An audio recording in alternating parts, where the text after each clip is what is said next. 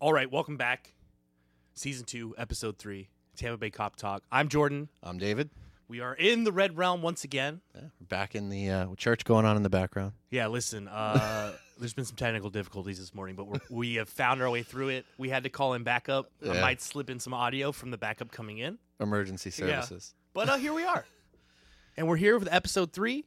Uh, first off, as always, we're going to cover some LFC Tampa Bay news. Real quick. So, Oh. so yeah, we have the uh, AGM coming up. If you didn't hear the announcement, uh, stand annual general meeting, I should say. I should just give it its full name. Yeah, first. right. People- Uh, I've been telling journalist people- in me is like first reference. Use the full name. I've been saying to people, we're having an AGM. They're like, and that means. Yeah. a great Oh, a- moment. Annual general meeting. Oh, okay, okay. Thank you, thank you. Uh, no, uh, so yeah, that's going to be on September 28th. That day we play Sheffield United at 7:30 a.m. So what we'll do is everybody go to the pubs, uh, watch the game like usual, and then afterwards everybody head over to American Social. Uh, we're going to start at 11 a.m. We're working out the details on the agenda, like how it's going to kind of go, uh, what's going to be discussed. There's a lot of important topics that we need to discuss with you all as uh, the members and supporters of this thing.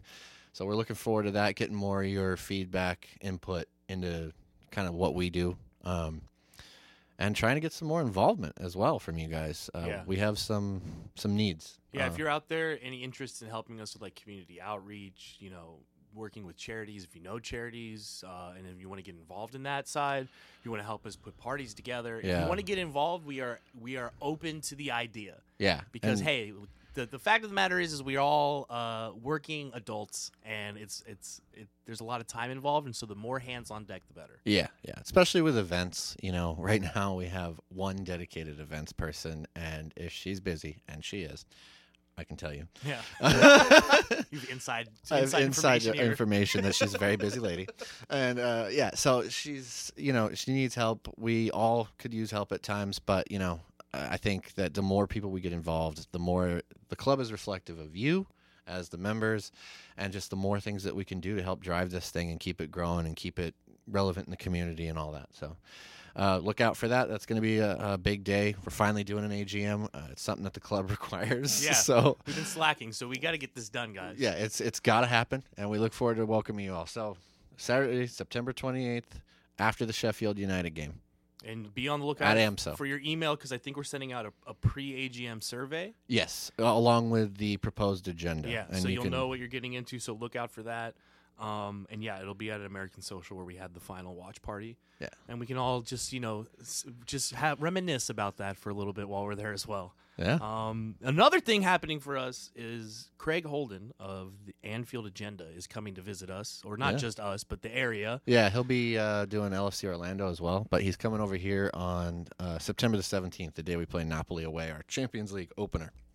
We're going to And, have uh, him over at the Horse and Jockey. Yeah, Yeah. Uh, if you're not familiar with him, he he's like a big guy on YouTube.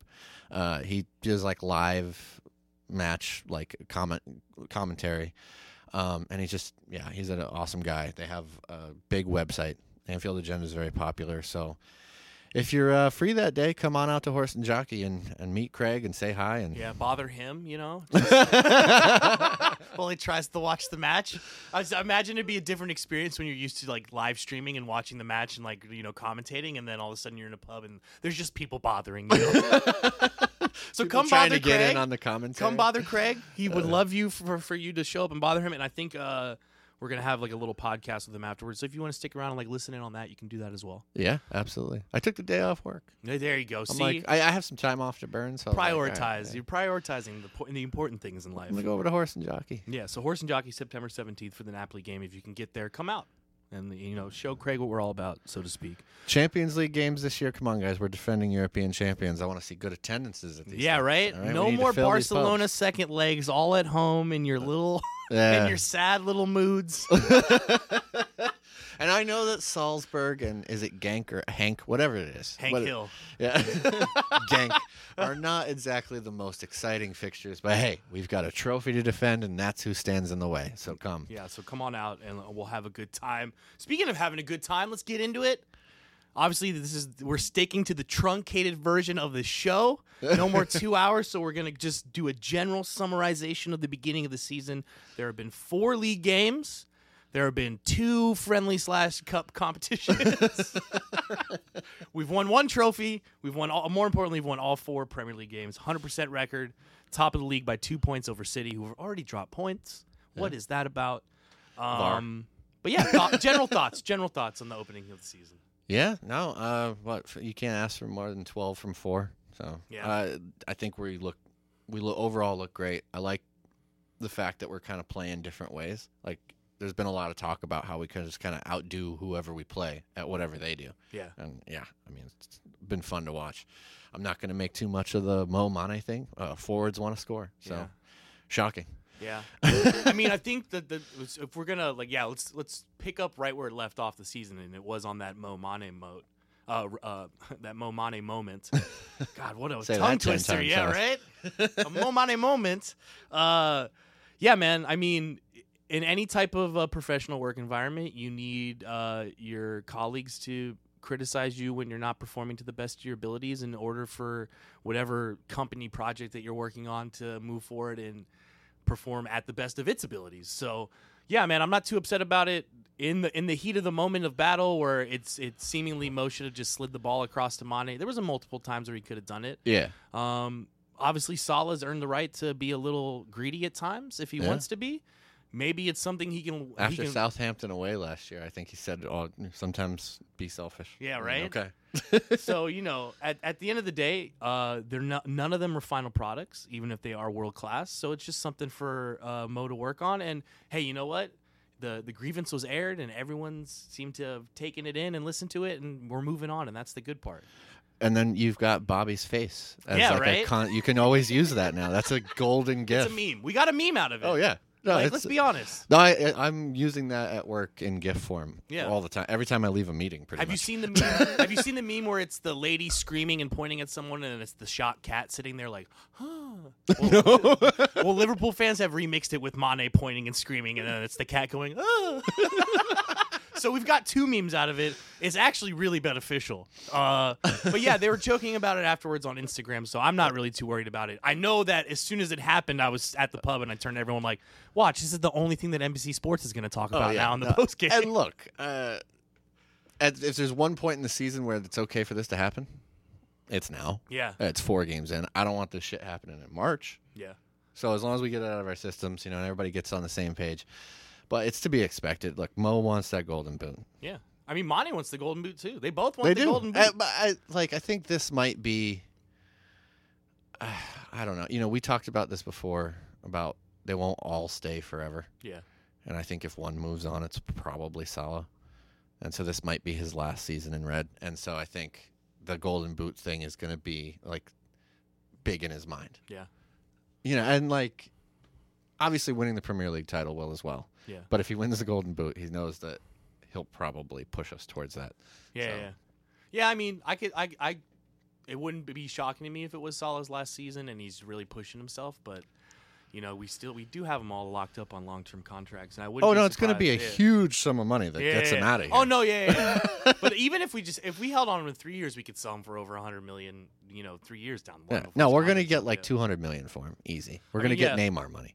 Listen, it's uncomfortable to talk about, but it, it should happen eventually, especially if we're we're talking. We talked about it in episode one or two about uh, game theory and like long term succession planning. I mean, Mo Salah is not going to be 28, 29 forever. No, and this is his last shot. As a, as- it- this summer will probably be his last shot at, at a big move. Yeah, so So Real Madrid will come calling. So not to get you now. Hey, everything's great, but we're gonna sell Mo Salah eventually. not to get you too anxious. Don't worry about it. that's down the line. as Uh, down the line, for and now- we're going to replace him with Mbappe. So Yeah. stop stressing. And if we sell him, it has nothing to do with the little tiff that happened no, uh, that won't be why. against Burnley. It'll be because that's been the plan. Yeah, right. But um, yeah, I'm not too worried about it. The other thing that we've done in this little window, we haven't picked up clean sheets, but we have pretty much dealt with not having Allison back there. Yeah, Adrian's been a solid fill-in. Uh, can't complain. I mean, the the save against he only had what one or two saves against Burnley. but- well, he but had the, the one was opening one, yeah. the opening one was quality, and yeah, oh, we'll get into Ashley opening- Barnes on the yeah, fantasy the show, o- but yeah. that's the opening one where uh, no one wants to talk about it, but Ashley Barnes turned Virgil Van Dyke in the box. it was gonna happen eventually. I mean, I and like I'm glad it's over so that we everyone can stop talking about it. but that's what I hate about the whole dribbling past Virgil Van Dyke thing is that you you have these you still have these people like no well technically actually speaking uh, to be dribbled past means this so it's still the record's intact no i want the record to be gone can we stop Dude, talking just stop talking about it. He's a center back. Once in a while, he'll get dribbled past. supposed He's to still happen. fucking boss. He's the European Player of the Year. Right. And if he doesn't win the Ballon d'Or, I'll be shocked. yeah right he deserves No, it to he be to deserves be it. honest he does deserve it Out, uh, i mean it's not even shocking anymore Yeah. uh, we- maybe that's some type of uh, show we can have right before the Ballon d'Or where we can just debate why Virgil van Dijk should win on merit alone and it's not just like this contrarian decision Yeah. uh, to pick a defender. Like, yeah, a defender should win every so often, but actually, Virgil van Dijk is redefining what a defender does. So, he's made being a defender cool. yeah, right? Like, it's- We're seeing about he's, him every he's a game. defender with style. Like he's got songs written about. him. uh, and then just the one last thing, I was talking to you about it before, and it's just, it's not even important, but it makes me sad inside is that this season the vibe is just different because, hey guys, we're really good. yeah. We're really good. So now we're going to every match thinking we're going to win every game. It doesn't matter who we're playing. It's, it's a very no- clear weight of expectation. Whereas last season we were telling you, we were begging you, enjoy the ride. Please enjoy the ride because it really was our last chance to be the plighty underdogs, having fun against all expectation, the journey to the top. Now we're at the summit and we have to survive up there. Well, I I think for us as supporters, and you know, we'll be talking more about supporter culture stuff, especially amongst Americans, I'm sure in the future. But I I think it's figuring out now. You got to enjoy the ride that goes along with just being boss all the time. Yeah. You know what I mean? Like, I, I- it's being the plucky underdogs is fun, and you can. al- It's like a big shock, and uh, there's a lot of value in that, and I, I love it too. But at the same time, now it's just like accept that you're you're you're killer, Yeah. and st- while still being classy, be unbearable. Yeah. No, you know what? Uh, it's, Be unbearable because they were unbearable. yeah. You know, when, it, when the others were on top, they were all unbearable too. So There's no more need to say typical Liverpool unless you're talking about us just bossing a game. or coming back from some you know Yeah. deficit. Like going 1 0 down and go, ah, typical Liverpool. No, I'd just be like, well, that's weird. That's not typical Liverpool. Uh, or going 1 0 down but winning 3 1. That's now typical, yeah, typical Liverpool. Liverpool. you know, yeah, things have changed. The whole vibe has changed. But this is, you know, Jurgen Klopp comes in, doubters to Yeah. believers. It's it's panned out. Because, like, I'm fine with the vibe changing. Things change. That's just the essence of time, right? But the thing about it is, is that you have to, f- like, I what's bugging me is the anxiety about it, Yeah, and the, like, tension. I, I, I get the weight of expectation, and yeah, you want to win a title, but still just enjoy the fact that we kick ass. yeah, man. It's this is way better than before. Obviously, yeah. Like, we're spent like, a the, long the time. Mm. anxiety was: Are we even going to get top four? And now we're we're getting anxiety and working ourselves up over whether we're gonna, you know, win the title or because we against- didn't win 5 0 against Burnley. Yeah, Like, who right. ca- Come yeah, on. everyone. It's, everything's great. We're the only 100% team left in England. yeah. in all of the leagues. Uh, trust me, I know because the other one was Blackpool, and then my friend who's a Blackpool supporter was texting me, "Ah, we're the only two 100 percent," and then they drew. So, and I was like, "What were you saying, lad? Oh, up the Reds." But yeah, the vibe is a little different. But yeah, embrace it and enjoy it. Don't be like Real Madrid and Barcelona fans who are way too entitled. way too entitled. and Be just, like, unbearable. Be have that expectation. Uh, be arrogant, but don't don't be entitled. Don't go Yeah. that far yet. We No. haven't got there yet. remember, we play in an extremely difficult league against oil barons, and you know, so Yeah. we're up against a lot. if you could find the joy in 11th place Liverpool under Roy Hodgson, then you can find joy in being one of the two teams left in the title race, which is exactly where we're going right now. Yeah, which is exactly where we transition to. we're gonna go look quickly around the league uh, because yeah, uh, it's it's interesting. It's a two horse race, four games in already. Already, we're down to just us and City, and they're only not level. They're not only not above us or level with us at the very least because of our and a new rule that I not to derail us here, but I think we have a little bit of space in the show. What's your opinion on the new handball rule? Because I think it's horseshit.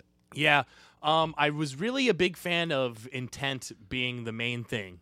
Yeah. like there's Because you're punishing people for having hands. Yeah. Like because he was born with all of his body parts, he now cannot. yeah. You know, like the I'm, s- but I, I the result went our way.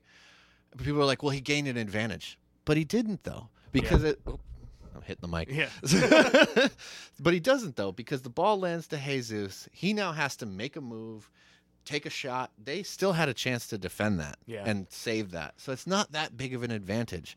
And he's got no idea that it's going to hit his hand. It also hits the defender's hand at the same time. like, I just, eh, you know, look, it's not in an obvious position where he's tried to play it with his hand. Yeah. It's just he's got hands and it hit it. Yeah. I don't I hate the idea of punishing people for that, and it's only a matter of time before it goes all the way around and hits us. Yeah. No, You know it'll what I it'll mean? come back to bite us. I mean, I the problem for me is is it really just seems like an a way for it, it and I'm, maybe this isn't the case and I'm being a conspiracy theorist, but it just feels like and it did in the World Cup just a way to create drama or ensure outcomes. Yeah, Like remember Well, the, the it's- Portugal Iran game where it was like I- I forgot the other result. If the other result went the right way and Iran drew, they were going to go through or some Yeah. weird thing, you know. And they just gave him that penalty off of Cedric Suarez, which was him like jumping and like turning, and the ball hits him in the hand accidentally, and there was no intent to it, and they decided to give it.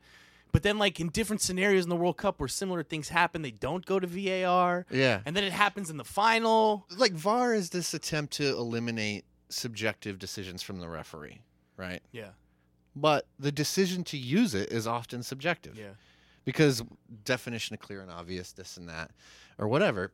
But like in that, and then in that situation, the the Man City one, I'm like, it's subjective as to whether or not it even like do they gain an advantage? yeah. Well, yeah, okay. They, I get that they go on and score a goal, but the fact that they had to go on Yeah. and score a goal, the ball didn't go in off of his hand. Yeah. If you want to say clearly that you cannot put the ball in the back of the net with your hand, The Dom Solanke uh, Yeah. rule, yeah, yeah. I'm fine with that. Yeah.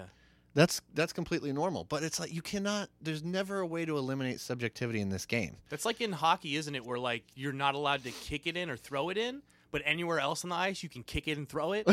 Yeah. Like and it doesn't matter. Yeah. But if it goes in the net, then it's like null and void. Maybe that's the way forward. Maybe that is it's like the if way there's no forward. intent and it's outside the box and it doesn't lead directly to a goal off the hand, Yeah. then you play on. But you know, Uh, pe- you know, people are defending VAR, and like, I, I'll just be honest, I don't like it. But people are defending VAR under like the goal line technology thing. They're like, "Well, look, we, we put that in, and it worked." I'm like, "Yeah, but that's a very black and white yeah, thing. it's Like- either in or it's out. Yeah, Yeah, it's there's a- no, there's no. like offsides is not a black and white thing. Like uh, the, the Anfield Rap did a really good thing. If you subscribe to that, listen to it. But I'll just kind of like echo one part that they said. Like, one, if you can't score with that part of your body legally, then what does it matter if it's offside? yeah, So if your arm is offside, who cares? You can't Yeah. score with your arm anyways. Yeah. So you've not gained an advantage. The rest of you that can score is onside. yeah. I think that's the rule though, isn't it? It's Well, a, no, it's a but- goal but- scoring but part see, of the body. If you look at okay, but all right, so the one where Sterling gets called back a couple games, I think it was like the second game of the season or something. His chest is offside. Now I know you can score with your chest, but he didn't score with his chest. he didn't score with his chest, and we're literally talking about like inches. Your chest is not that wide. The me- the intention of the offside rule is to keep people from just sitting behind the line and poaching, right? Yeah. it's not to catch people with their chest offside. Yeah. Like it's it, to kind of echo what they were saying is uh, the spirit of the game. He, he- the rule has worked. Yeah. He's tried his best. Like we're talking about milliseconds. Yeah. You know what I mean? And like well, the- they made, somebody I think it was in the Guardian or something like that had written a piece about because of you don't know exactly when the ball is kicked Yeah. like the frames per second in which they judge offsides can be off. Yeah. So it's not even clearly accurate. So there should be like how thick is that line Yeah. that you end up causing you to go to VAR? It should be like four to six inches. We're just going to go with whatever the linesman said. Yeah. So yeah, I'm just like, ah, Not yeah. to not to like further derail the show, but there I just why I, I I'll say it again. Tifo football on YouTube's really good. They have really good stuff. They actually worked with the Athletic now. They have their Oh, whole nice. their own. Whole And if you're not section on there. subscribing to the Athletic, I highly recommend but it. 'cause uh, it's freaking awesome. they were talking about how goal rates have gone down over the, over time. yeah. Um, Well, and there's going to be all these uh, these like there's going to be a bunch of goals that go on. We're watching players go on because the linesman didn't raise their flag, and now they're going to score and call that back. But it's like never should have it never should have gone that far anyways. Yeah. Well, no, my point being like you might have to because if you keep making this offside rule like very peculiar and like very like oh if any if a single centimeter of your shoulder is across the line then it's offsides the goal rates will continue to go down. Yeah. The entertainment value of football goes down. The value of the game goes down. And like obviously you don't want to slant it one way or the other, but if the goal rates are going down then obviously there's some type of advantage towards the defense and you've got to give something to the attackers. Well, and if you look at like it's it's changing the way people set up. So if you look at us, you look at Liverpool. This season we've been playing this crazy high line, but it's because they know like if anybody's got a ball sack offside, that's it's coming back. Yeah. So they don't, you know, they're a little bit more open to pushing higher up. But Yeah. then what does that do to change? Kind of cha- what effect does that have on the game? Yeah. So No, they definitely need. I think the offsides thing could be like, like you know what? Just take away the marginal offsides call from the linesman and just have a guy up in the VIR booth who has those lines like instantaneously because it probably takes like 20 seconds. I know it's not perfect, but in the current system, where like for instance, uh, it was Burnley. They had a play where they played a, someone in and he was offside and it ended up being a corner, but they didn't VAR it. But what if they score from the corner? exactly, exactly. Now like the one the one against Arsenal where Aubameyang's offside, but because Matip cha- chases him down and knocks it out for a corner, Arsenal takes the corner. Yeah, but if they score from that corner, they've earned that corner from an Offside, offside yeah. position that you only allowed because you told the linesman not to raise his flag. Yeah. So or like, and now he's in that moment where he's like, "Should I raise my? I don't know. I'll just let it go. It didn't even end up in a goal, so like whatever." And yeah, like, and everybody goes, "Well, all's well that ends Should we well." Well, correct- that's the same thing that we were doing before. yeah, exactly. but yeah, anyways, back to the, the Anyway, main point. Yeah, the VAR agenda. You know he loves the VAR agenda, no, no, but folks. it- we've, we've now done a whole VAR segment that I didn't know we were gonna do, and that's good because I feel like it filled out some time. So, so by the way, though, the fact that it's the, no one knows where the VAR thing is. They say it's somewhere near Heathrow. Are you gonna talk about this rule? The rule. Yeah. the red card. If a player enters the VAR chamber, they automatic red card. The nearest stadium is 13 miles away. Yeah, I just I just want to see a player running. And they like they have Get the in chopper their car. Cam. Yeah. They, they're following him in a chopper like it's OJ Simpson. He's in the Bronco. We're following, and he gets to the This is where we're VAR. at. We go in the VAR camera room, and then s- I saw someone. He's got to post, break in because it's like high security. I saw someone MI5. post like, okay, but what if they just open the door and they scream from outside? He gets sent off, and then they VAR the VAR room, and it turns out he never stepped foot inside the room, so technically he shouldn't be sent he off. just sat outside and shouted at him. Yes. he never stepped inside. So what? Is, a yellow card? Are we going to VAR the VAR room? How deep does it go? This is like inception levels of VAR going on. Apparently, the guy inside that room is called the AVAR, the assistant. Yeah. VAR. I'm like, oh come on, that's some Dwight Schrute shit right there. assistant to the VAR. What are these? Are robot overlords? Like he's assisting the video? Like what? I thought who's the video assistant ref? Is that not even a guy? Is it, just, is it a software Well, is, program? yeah, I was like, is that th- the term for the video, or is there another guy who is the VAR, and then there's an assistant to the VAR? Right. I don't get it. There- yeah, this definitely is something It's that needs turned to be into a polished. circus. Needs to be polished. Yeah. Listen, I mean, it, this all comes out of like the NFL doing like challenging stuff. But which, which, uh, it's, it's just someone brought up. Well, hey, we've been watching the NFL for years, have instant replay. I'm like, and they still Yeah, fucking it's still terrible. They so still mess guess it what? up. If you expected VAR to be great right off the bat, Yeah. it's taken American football 20 years to be average. So- 20 years to have that non-pass interference Yeah. call in the Saints game last year, in Yeah. the NFC Championship. So it's at some point you just got to accept human error is a part of life and it's going to be a part of sport and maybe it, It should, is. it should be. And maybe that's the one And thing I think it- baseball's got right? is that they just have an idiot back there who's deciding what he wants to do with the game. you know? that's a ball now. Actually, now it's a strike. I don't really care. It's right down the middle. I don't really care. I saw it as a ball. Anyways, back to the table. It is a two horse race. VAR has helped us take the top of the table by For two now, points. until it doesn't. Uh, and yeah, well, I'm just gonna do the table real quick because it's really weird at this point. Four games in, it's obviously early doors, but it's still. It's I think there are some trends bearing out. We're top with 12, City second with 10, Leicester third with eight, Crystal Palace fourth with seven, ahead of Arsenal and Everton and West Ham by goal difference. Arsenal ahead of Everton in fifth on seven with goals scored. Everton six, West Ham seventh, Man United all the way down to eight, eight on five points. Isn't that where I Tottenham- had them? yeah. Tottenham ninth stay with there. five points. Sheffield United tenth, five points. Chelsea eleventh, five points. Twelfth, all the way down through sixteenth, which is Burnley, Southampton, Newcastle, Bournemouth, and Brighton have four. And then here's I will talk about them shortly. Wolves 17th with three. Austin Villa, Norwich, Watford are your current teams in the relegation zone. Austin Villa, Norwich both have three points, so they're just behind Wolves on goal difference. Watford only has one point They've been terrible. minus six goal difference. But first, let's stop. Let's start with the surprises. We'll start with the top six being so clearly average. Yeah. No, I it's it's crazy because like Arsenal spent all this money. Not that like I still think Arsenal will be in the top four at the end of it, but they spent a lot of money, and you just see like they're not.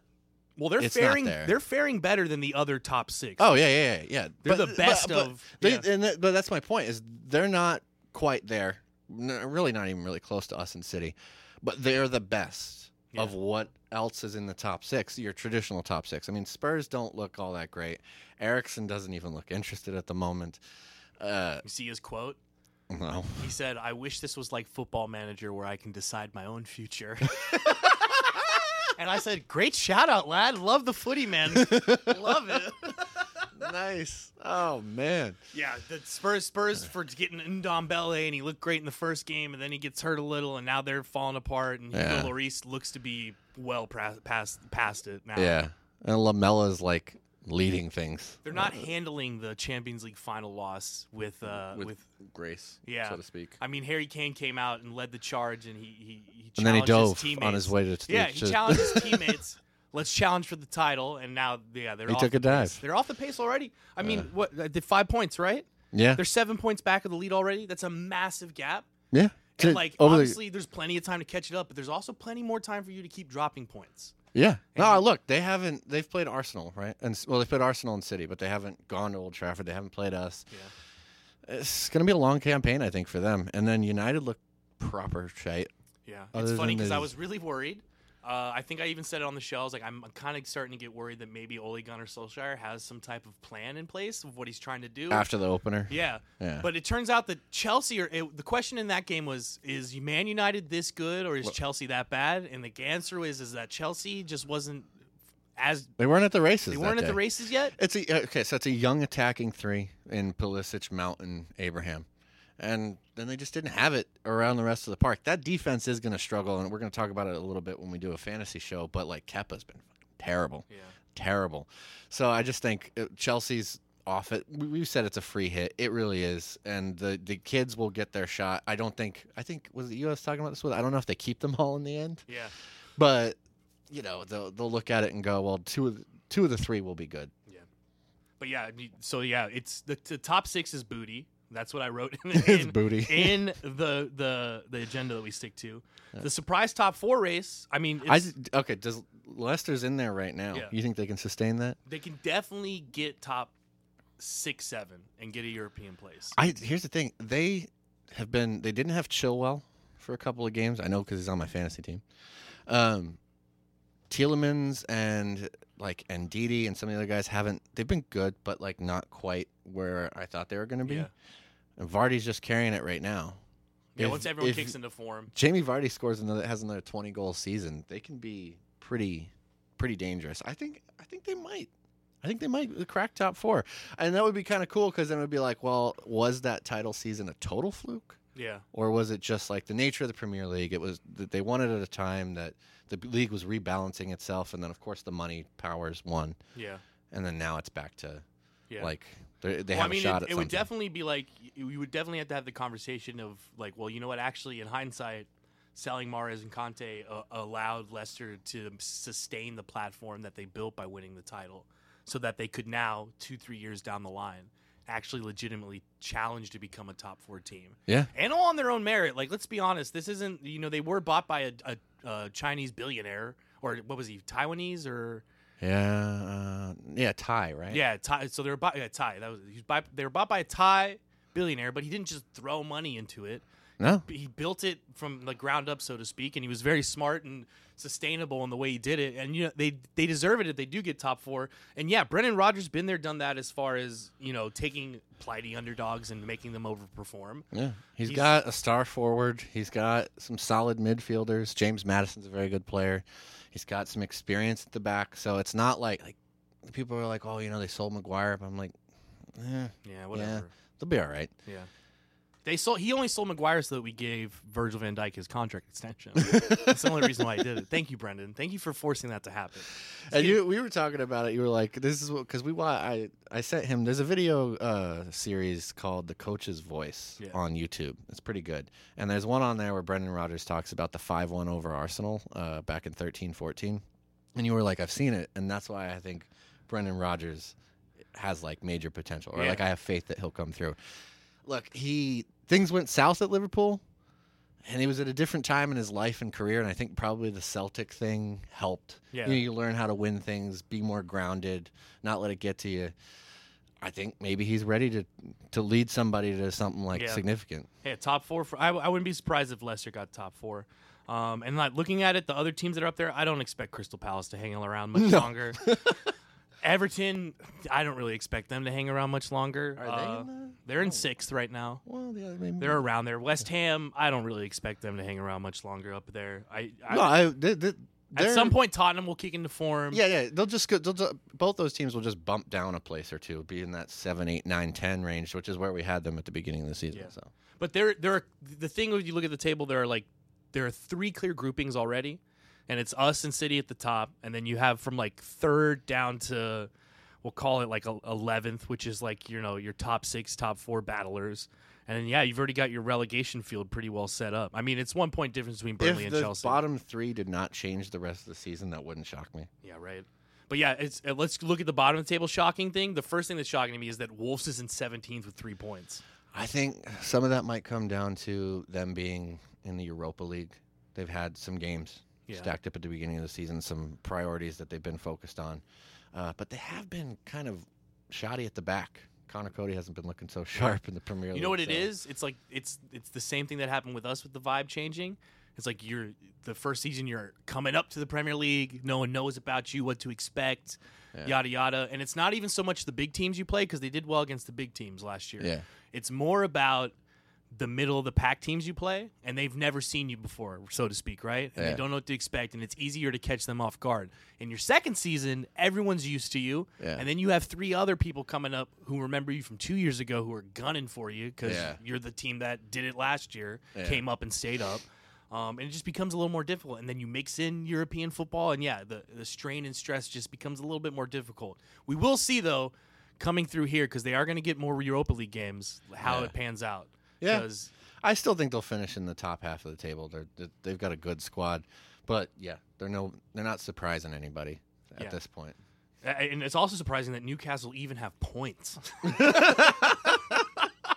uh, and then the yeah, the last shock is that Watford sat there at the bottom with one point, and they've already fired their manager, which is outrageous, considering they loved him so much when he came over, and like you know he's, and he took uh, them to an FA Cup. yeah final. right, and like last season they finished in the top half of the table, I believe, like ninth or tenth. And Wofford has never won a trophy. Is that correct? Yeah, I, I believe that's true. And he Yeah. took you within your first sniff of it and just lost to the super team. yeah. But I'm like, and then you just fire him for a slow start. Like, That is 100% the best way to make sure you stay in the relegation zone is to panic and fire your coach four games into a new season Yeah. because everything isn't going as great as it could be. you know who surprised me is I, I really thought Sheffield United was going to get walked over to start the season, and they've actually been pretty competitive so far. Uh, It's those home matches. yeah. The- I mean, it's a- Brommel, yeah. Uh, was it Brommel Lane? I Yeah, think it's called? it's no joke to go to. And yeah, Chelsea went 2 0 up and then recapitulated. Hey, we've been there before, Chelsea fans, but I'm not giving you any sympathy because you were unbearable. So guess what? Here we are, Right. baby. Seriously. Uh, anyways, look ahead real quick before we get into your questions at the end. Uh, if you didn't know, Champions League groups got drawn. We got Napoli, Henk or Genk, and Whichever one. Salzburg. it's a funny story, real quick about Genk. Back in the day when I was living in England, this is around like 2001, 2002. I had a friend. His name's Matt Slider. Matt Slider was a very goofy kid, very quirky, very strange. Still is to this day. It's why I love him. Right when we would play FIFA, for some weird reason, he insisted on picking teams with weird names. And his favorite team to pick was Genk. And they had a player named Skoko, and their goalkeeper was named Moons. And he just loved it. And it stuck in my head. So when we drew him, I texted him, like, Do you remember Genk? He's like, I do remember Genk. And then I named all the players. He's like, You your memory is just stupid. dude. like, how do you remember this? But yeah, so when we drew Genk, I was like, Cool, Genk also where uh, Christian Benteke came from. You probably don't know this, but we had a partnership with Gank from 2010 to 2014. It never did anything. we were an affiliated club. They I never didn't they remember never that. sent us any players. we it never worked out. So yeah. But Gank, the Belgian team, that's I just wanted to tell my quick little personal story. Uh, obviously, we start off with Napoli coming up, and that gets into our run of games coming up. Well, should we mention the Salzburg looks like a badass away. I yeah, would love right? that. Yeah, I was go to like- Austria in the Alps and Yeah. hang out. Yeah, Crazy old Sadio's town. going home. Ka- Yeah. Naby Keita's going home. Get to do it to their old squad. Huh, looks awesome. yeah, right. I But mean, Oh, yeah, uh, I, that's all I have to say about Salzburg. We should walk that game. before we yeah before we get into the schedule real quick coming up the group that you, you think we should get through right Yeah, I mean, we should win it yeah in theory, you know, on paper, but i mean and not play it on paper. the good thing is and i told you this in the text with the whole draw is that there are like two or three super groups yeah, which Oh. means that like you're we gonna were we were texting each other all through the draw because we're both like on E UEFA.com waiting. the funny thing is is i was where was i i was at the at the mechanic and the mechanic's like yo it's gonna be like an hour i'm like well i got a champions league draw to watch so Take your time. Yeah. and I had it on mute because there was a whole bunch of other people in the lobby. and I didn't want to annoy them, and I was watching Redmen's live stream, and they they just kept like gesturing wildly and like moving like they had these like little magnetic Yeah, yeah. boards. I started there and then I went to the E UEFA. And so at one. first, because I didn't have audio, I thought they were actually placing the groups, and I saw our group, and I was like, "Oh my god, that's terrible!" But they were just doing like the worst group possible. Oh. I was like, "Oh no!" But yeah, so w- we ended up with a really good group. We should get through. And the other good thing is when we get to the round of 16, there are going to be two, three, four easier. I'm doing quotation marks right now, folks. Easier teams that are in the field yeah, yeah. which always In theory. presents an opportunity for you to play Porto in a quarterfinal. You know Well, what I not mean? this year. No, That's yeah. in the Europa League. Sorry, Porto. We were really looking forward to just beating you by five goals on aggregate every year for the rest of eternity. But yeah, Unfortunately, they weren't up for it. we should get through. We should win the group. The other good thing is that Napoli probably clearly should get through in second place Yeah. which really helps us out is if regardless of what we do against Napoli is if Napoli just beats Gank and Salzburg twice Yeah. and we do the same because then you just don't have to even worry about it. You know what I mean? Mm. And if Salzburg and Gank want to just scrap out some draws, that'd be even better. but yeah, so we should get through that. Anyways, upcoming schedule coming out of this international break. Right off the bat, we have Newcastle at home, and then it's just a string of away games leading up to the AGM that we mentioned on September 28th. But it goes Newcastle home, Napoli away in the Champions League. Craig's going to be with us. Chelsea away in the league. MK Dons away in the Carabao Cup, and then Sheffield United away in the league. Uh, and that's where we're going to stop for this one. But that leads us right up to the, the AGM, obviously on that day, the 28th. Looking at the run, for me, the key chunk right there is the Napoli Chelsea games. I think the others you can manage your Yeah. squad and get away with with doing what you need to do. Yeah, uh, you can slide a Regi or Shakiri in. Uh, I was happy to see Shaq come on at least against Burnley because I was like, is he just like in exile? Yeah, But no. Uh, and I think that'll be important. You know, uh, obviously against MK Dons, you're going to see like wholesale change, uh, as you should, because I think our bench should beat MK Dons. Yeah. But, um, What will be interesting to see is what he does with the Newcastle game, because in theory, you know you want to have your best eleven play the Napoli Chelsea game in that the two games in a week span. You know what I mean? yeah. Rather than having them play the three games in ten days Yeah. with the Newcastle Napoli Chelsea, because obviously, as you said, MK Dons is where you're going to get that rotation in, so you can rest the starters. But do you want to? Sneak in a couple of changes for Newcastle if you're Klopp. So Well, that- I, I think we're going to have to rotate anyways because Bobby Firmino, I don't think he'll play against Newcastle. He's coming back from uh, Brazil's playing somewhere on the West Coast, I think. yeah, In this, L.A. They're playing in L.A. yeah, they're playing in LA and their their final. Is it a friendly? Or- It's a Yeah, friendly, it's right? A friendly, yeah. Yeah, so in their final friendly is the international break. So he's got a long haul flight. That's what uh, It's even longer than twelve coming hours, from Brazil. twelve yeah. or thirteen hours. Yeah. So he's not going to start that game. No. I wouldn't expect. And plus, I, I think it's on Wednesday. The game's on Saturday. It's just not enough time with the flight and everything. So you'll see some rotation anyhow. I imagine maybe a Regi comes in on the left. Neither Mo or Mane went away for because uh, the African Nations Cup. Did Yeah. you hear about this thing? No. This is crazy. I didn't know that this was a thing. But in order to play in it, like all the teams have to build their squads out of players that play in their domestic league. So Oh, really? like yeah, like Egypt's squad has to be made out of players who play in the Egyptian league. I'm like, that's actually kind of brilliant. Yeah, that's a good way to develop talent. Yeah, or and to like assess where your league is. I'm like MLS and like the, they should do that with like um this Nations Cup or whatever it is Yeah. they're doing with like the s- the Central Americans and, and Mexico. Concacaf, yeah, Yeah, Concacaf. They that's, what- that's how they should do it. yeah. Like and then maybe the international manager will stop experimenting with MLS players constantly in Yeah. games that matter. so we don't lose to Mexico 3 0 Yeah. and just get whooped. But anyways, uh, I don't Different wanna- uh, discussion yeah, for a different but anyhow, I just thought that was fascinating. So they didn't go away, um, and then the, the European guys. It's not like they have heavy travel, so I, I would expect that they'll be available. But I, yeah, I wouldn't be surprised to see like Ox step in or whatever. Yeah, get a little. Uh, you- some of the England guys maybe get a break. Henderson maybe. Yeah, Henderson Um, maybe sits. Milner, Ox would be like two of your starting mids. I don't. Yeah, and I don't know about Fabinho. Did he go with Brazil? Yeah, he did. So he might not be available. Yeah. So maybe Lalana steps in or something. I don't know. And we should be able to handle Newcastle at home with our, our with our depth. You know. Yeah, yeah. I mean, that's what you're paying these guys for. Yeah. So. So yeah, and then I Joel Matip has retired from international duty like a beast. So, my yeah, man. We can always rely on Joel Matip. Uh, we'll talk about him in the fantasy show because I snuck him in there on the agenda. Of course I did. Obviously. But yeah, so then after the Newcastle game, you should see the best eleven, quote unquote, at this point in time, which is probably the, the same team we saw for the Does first the big four pitch games. haunt us again? I don't know. That'd be interesting to see. I do want to see uh, if Klopp decides to come at it from a different angle because i- it is something that we struggled with with all those we didn't win away from home games, you know. Yeah. And Italy has those massive pitches, and it'll be interesting to see how we handle it. Um, and plus, Chucky Lozano's there now, and I think he might want to have a little coming out party for the rest of Europe against us because we are the European champions. Yeah, that wouldn't And he surprise is me. in scintillating form. I'll tell you what. Um, he came on in that game, not to make it about that game, but he came on in that Mexico USA game and just made two goals. Like out of nothing. It was one 0 Chucky Lozano came on, and it was three 0 like five minutes later. And Yeah. that kid's a beast. Hey, I would really like it if since we missed out on Pulisic, that uh, given our Concacaf status, if we did win and got Irving Lozano and we stole all those Chicharito fans from Man United, and just brought them right on over, and then I'd go to I go back home to Mexico all the time, and I'd celebrate with all my family. Like we're all Liverpool fans now, right?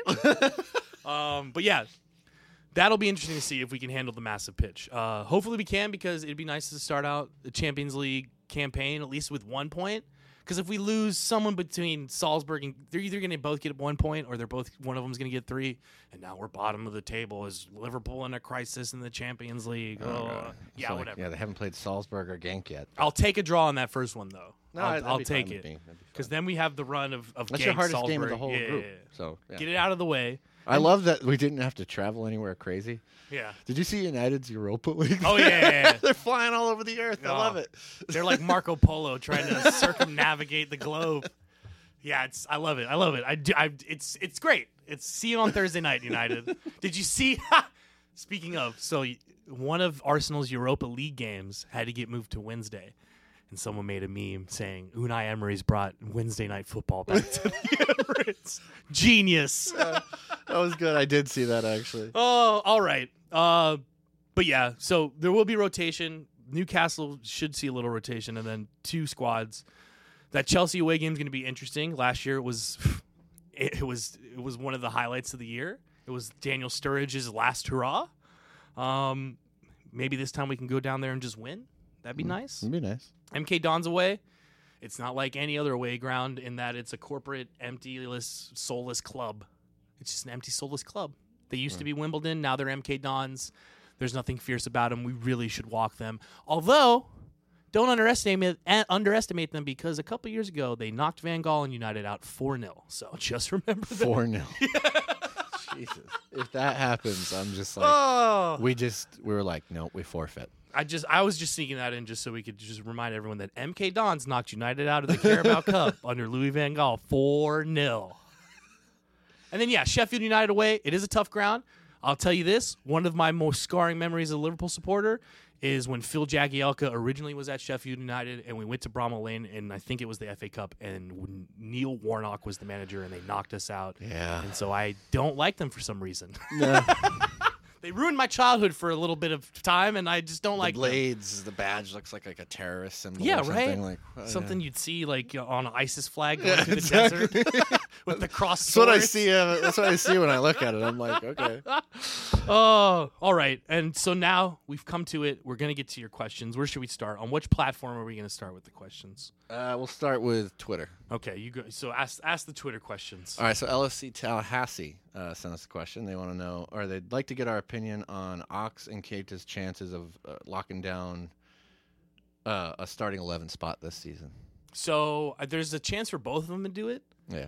Um, it obviously requires them to, when they do get appearances, to perform to a high ability. What was that game that Ox started? I can't remember. It was. It wasn't the last one. It was. no, it was the second game of the season, wasn't it? Yeah, I can't remember who, even who we played right now. I'm just blanking on. Well, it. he started against Chelsea in the um, in, the Super Cup, he wasn't great on the wing. Yeah, he had a. Uh, But then he moved into the midfield and uh, he- he started to show It out. was the If- second game of the season against Here's the thing. Arsenal, right? it's- no, he came off the bench against Arsenal. That was the th- uh, third game of the season. I, I'm drawing a blank. Hold on, I'm about to just. Uh, I'm about to pull up the Premier League site and then click on our second win. There we go. Uh, Southampton. Yeah, He that's was what it is. yeah. Southampton. It was a Southampton. he 2-1. was like in the middle field, midfield. Turning He looked really good players, in yeah. that game. He did. Um, obviously, so that, that that like speaks to it is that obviously there's going to be different opportunities for different players. If you're looking for a, a less attacking and less flair midfield, I don't think either Keita or Ox is going to feature much. I think you're looking at Jordan Henderson, Genie Vinaldum, Fabinho Yeah. for when you want to just close down the midfield. Yeah, I think. It, I mean, it's largely going to depend on the opponent. I don't think that any of them are guaranteed a spot in the midfield. There's n there's only one guy that, if healthy, no matter what, will probably play, and that's Fabinho. Yeah. Uh, but I, I just don't think that. Like, I don't even think Henderson's role is guaranteed. Like Milner can get a start over him on any given day, depending on what Klopp feels like. Yeah. And I would say the same of Genie, which means that, yeah, Ox and Keita can slide in. I haven't seen enough from either one to say that, yes, like they will Yeah. definitely be that guy. Yeah. But if, you know, it was YouTube Nabby, Yeah. then maybe, Yeah. you know, but we, I, That's the thing is that Naby still needs to come in and have like a really good long run of s- consistent performances yeah. that doesn't get broken up by injury. You know, And it's, you know what, you could kind of say the same thing. I mean, it's not his fault, but the same thing for Ox. And given what happened to his knee, they may manage him. Yeah. I wouldn't be surprised if they manage like expectations for him even this season, even though he is playing. They're still going to kind of look at it and go, okay, like don't overdo it because we don't want to risk re-injury. When you tear an AC, when you tear a ligament in your knee like that, actually you become extremely susceptible to an injury in the other knee yeah, because you spend a year carrying yourself around on Yeah. that other knee essentially. Yeah. So, you know, that's going to be something that they're conscious of, like constantly monitoring. He's had a lot of injuries in his career. Yeah. So I'm glad that he's back. I'm glad he's performing. But at the end of the day, like he may never yeah. take on the role that we originally envisioned for him. I'll say this on paper, if everything goes as it should, then I think Kata does find a way into the starting eleven and beca- like holds down that that Genie Vinaldum position. But Genie's just so class right now that it's, Genie's one of the best midfielders Yeah. in the world. Yeah. you know what? Yeah, it's, Did you see him for the Netherlands? yeah, he's scoring goals, running down the Set- pitch. set one up, scored one. Yeah.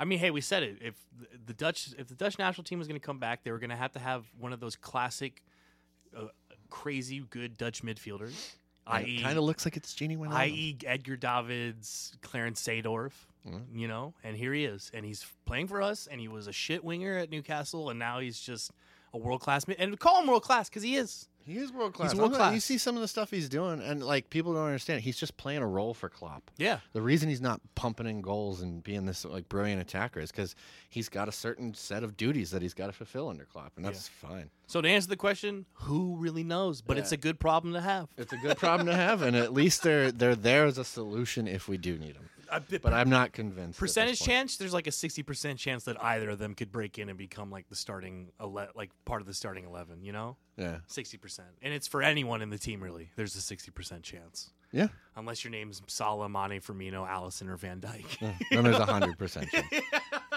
All right, next question. All right, so uh, well, uh, and Craig from Yes. Anfield Agenda. See uh, you soon, Craig. Yeah. Well, that's that's the thing. His first question was kind of a joke, but he said one of the legends from Anfield Agenda going to be on your podcast. September September 17th. oh, I like the echo. That was good. We were like in unison on that one. Great minds think alike, as they say. Yeah. Uh, so s- his serious question though, what does Stevie G need to do to gain enough experience to succeed Klopp as manager?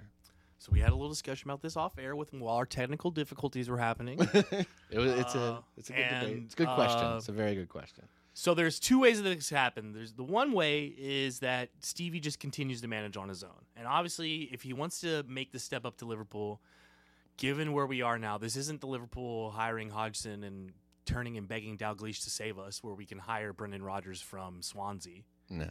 This is a, a well established top of the league Liverpool. So he would have to make a step up from Rangers to something else. Because I know Rangers is a big club with big expectations, but he's not managing superstars. He's not like there's it's not the same thing. So if he's going this route where he stays away from Liverpool and he just gets hired after Klopp, what that means is that this year he's got to get out of the Europa group stage Oh yeah.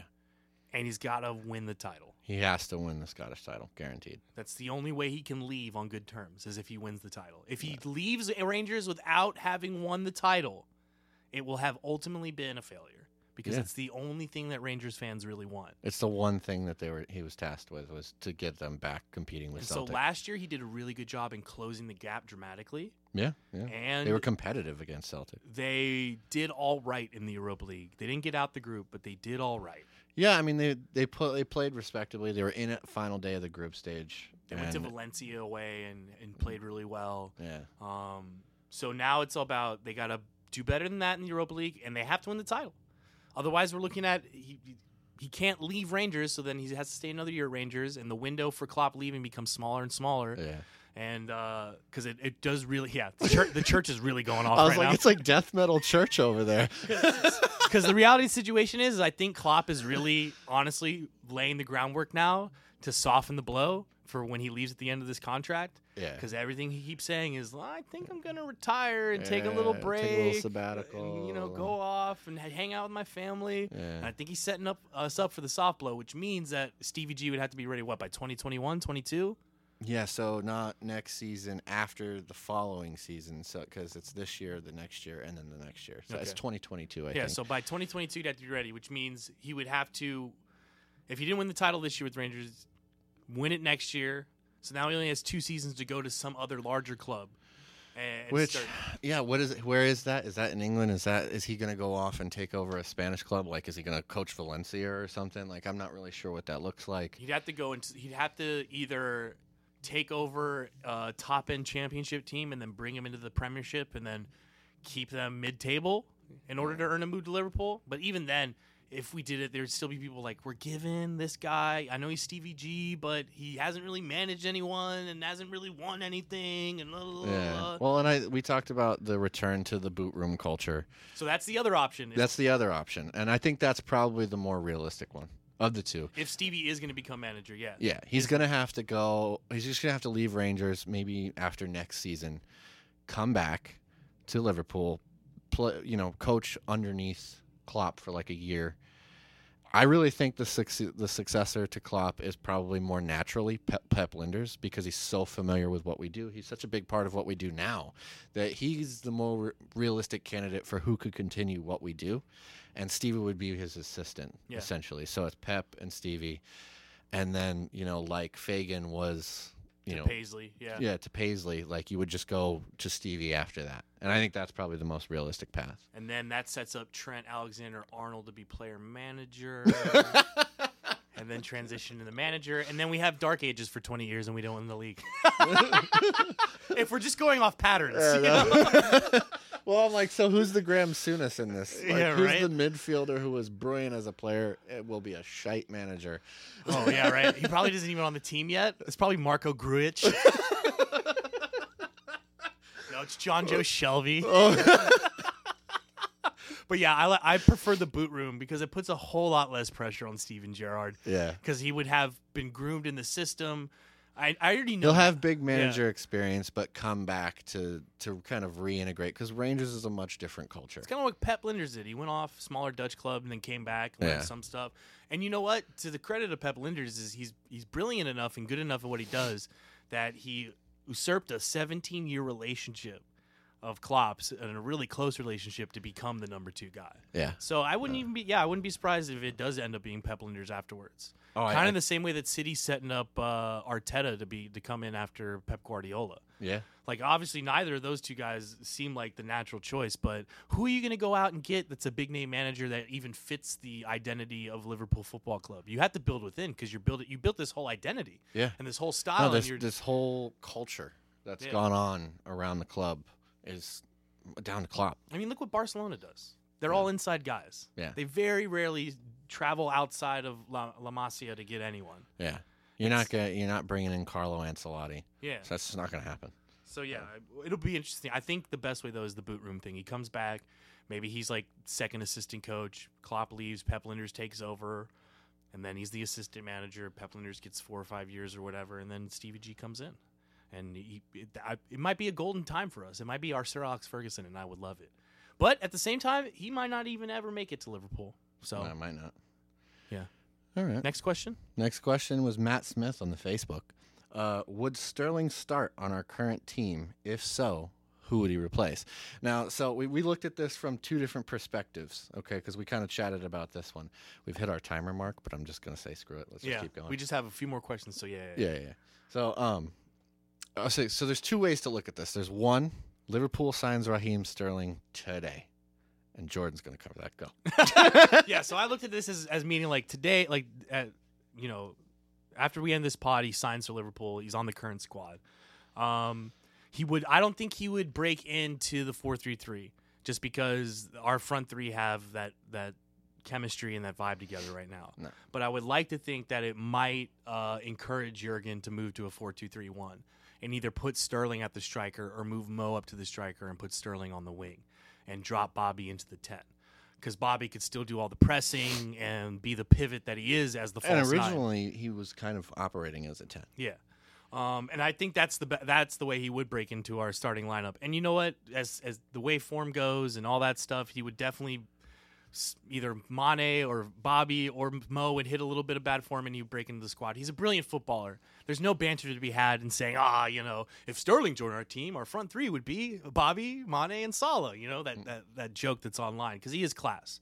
Um, yeah, but it, it would it would all be down to circumstance of what formation we play. I don't think he breaks into the four three three. Um, For me, on this point of view, he still breaks in, and I, I think it's you know, he either he becomes like a normal number eight, and does like what you want Naby Keita to do, or Sadio Mane is so versatile that he ends up doing it.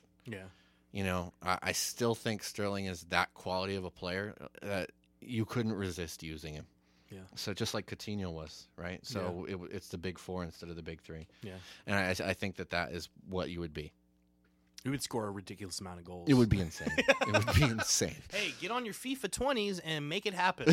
Test it out. You'll probably score 200 goals a season. yeah, right. so the other angle was He never left. we never left. So he never leaves. And I think that what happens then is you don't end up making some of the si- like I think Mo Salah probably never arrives. So because at the time Salah signed, you had Coutinho. So if he never leaves, you still had Coutinho, Sterling, you have Bobby, and then Mane. Yeah, the summer before Salah. Yeah, I would even say that maybe you don't lose the Europa League final in 2016 with Sterling in there, Yeah. and that you know you're looking at a completely different thing that Mane comes into instead of the task being to get top four, it's the task to keep pushing us on, yeah. and Mane becomes this huge figure within that. So I think if he stays. We probably don't end up having Mo Salah at all, Yeah. which means you know we don't go the path that we go, but it could just be a different path of greatness rather Yeah. than the one that we took. But I wouldn't trade it for the world. yeah, rather so. than Sterling being haunted by VAR disallowed goals, he would probably have the Champions League title. yeah, exactly. Um, in that scenario, it would be interesting to see what we would have done with the transfer funds that we spent on the likes of like Shakiri, Mohamed Salah. Like, where does that go to in the squad? Do we do we have the money then to just go get like Matthias Delight and it's just like let's do it? You know, Yeah. um, that would be very interesting to see. Do we make the Allison move a year earlier because we have the funds and Yeah. it's more it's a more apparent Does need? Lau- in that case, does Loris Carius ever happen? yeah, right.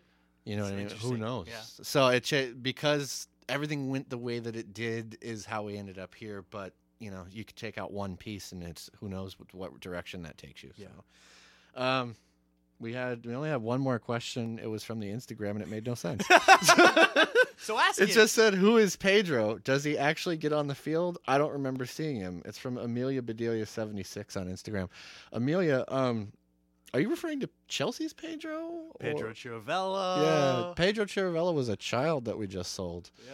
Well, he's not a child now, but He we. exists. That's, exists. he's a person. Uh, Or are you just saying like vote for Pedro? But who is he? I Yeah. don't- um, we don't know how to answer this question. so I'm gonna throw a different one at you, and it's just gonna be a random fun one. Uh, what's something that you refuse to share? What's something that I refuse to share? hmm Oh man. what is something I refuse to share? you answer this. I'm Oh, not it's gonna a- think of- I was like, it came to me immediately. Chicken wings. chicken wings. Don't That's- touch my mother wings. Like if I order wings, if you want to see the savage come out, Yeah. put your damn hands on them. I'll, oh, I'll, like eat your fingers off. Especially if they're real saucy. Uh-uh. Yeah. I don't want your fingers up in my sauce. man, there's. I feel like there's some like I'm missing something so obvious that I'm always like very peculiar and like very protective over. But uh, I am that way with food in general. Like if I, if, I, if I listen, guys, if I order something, I intend to eat every single Yeah. portion of it. But see, like for me, like if someone reaches over and grabs a fry, I'm like, well, whatever. Oh no, that irks me to my core. Bro, you wanted fries? Order a Could've damn ordered them. fry. You gonna give me a quarter for that damn fry? I'm gonna sit there do the damn math on these fries. You owe me Excuse four point seven cents. Yeah, right. Oh, you know what I don't like to share with a lot of people? My free time, That's because a it's good one. mine. That's a good one. I like that. That is a good note to end the show on. if I want to share it, I'm gonna. If you think I uh, you deserve my free time, guess what? Uh, It's all mine, baby. Anyways, that was episode three of Tampa Bay Cop Top Talk season two. Um, is there anything else you'd like to say other than No. the Reds? up the Reds, and hopefully more. You know, if you got questions, you don't even have to submit them during a show. Just be like, question for the next podcast. Boom, Yeah, send it we'll to get us. it on. We'll we'll put it in the next agenda. And if you want to ask about random Hispanic men, go ahead. we'll bring it on the show, and we'll uh, we'll talk about it. Yeah. Um, so until next time, which is about in, uh, about ten minutes when we do the second episode. I'm Jordan. I'm David. Up the Reds. Up the Reds.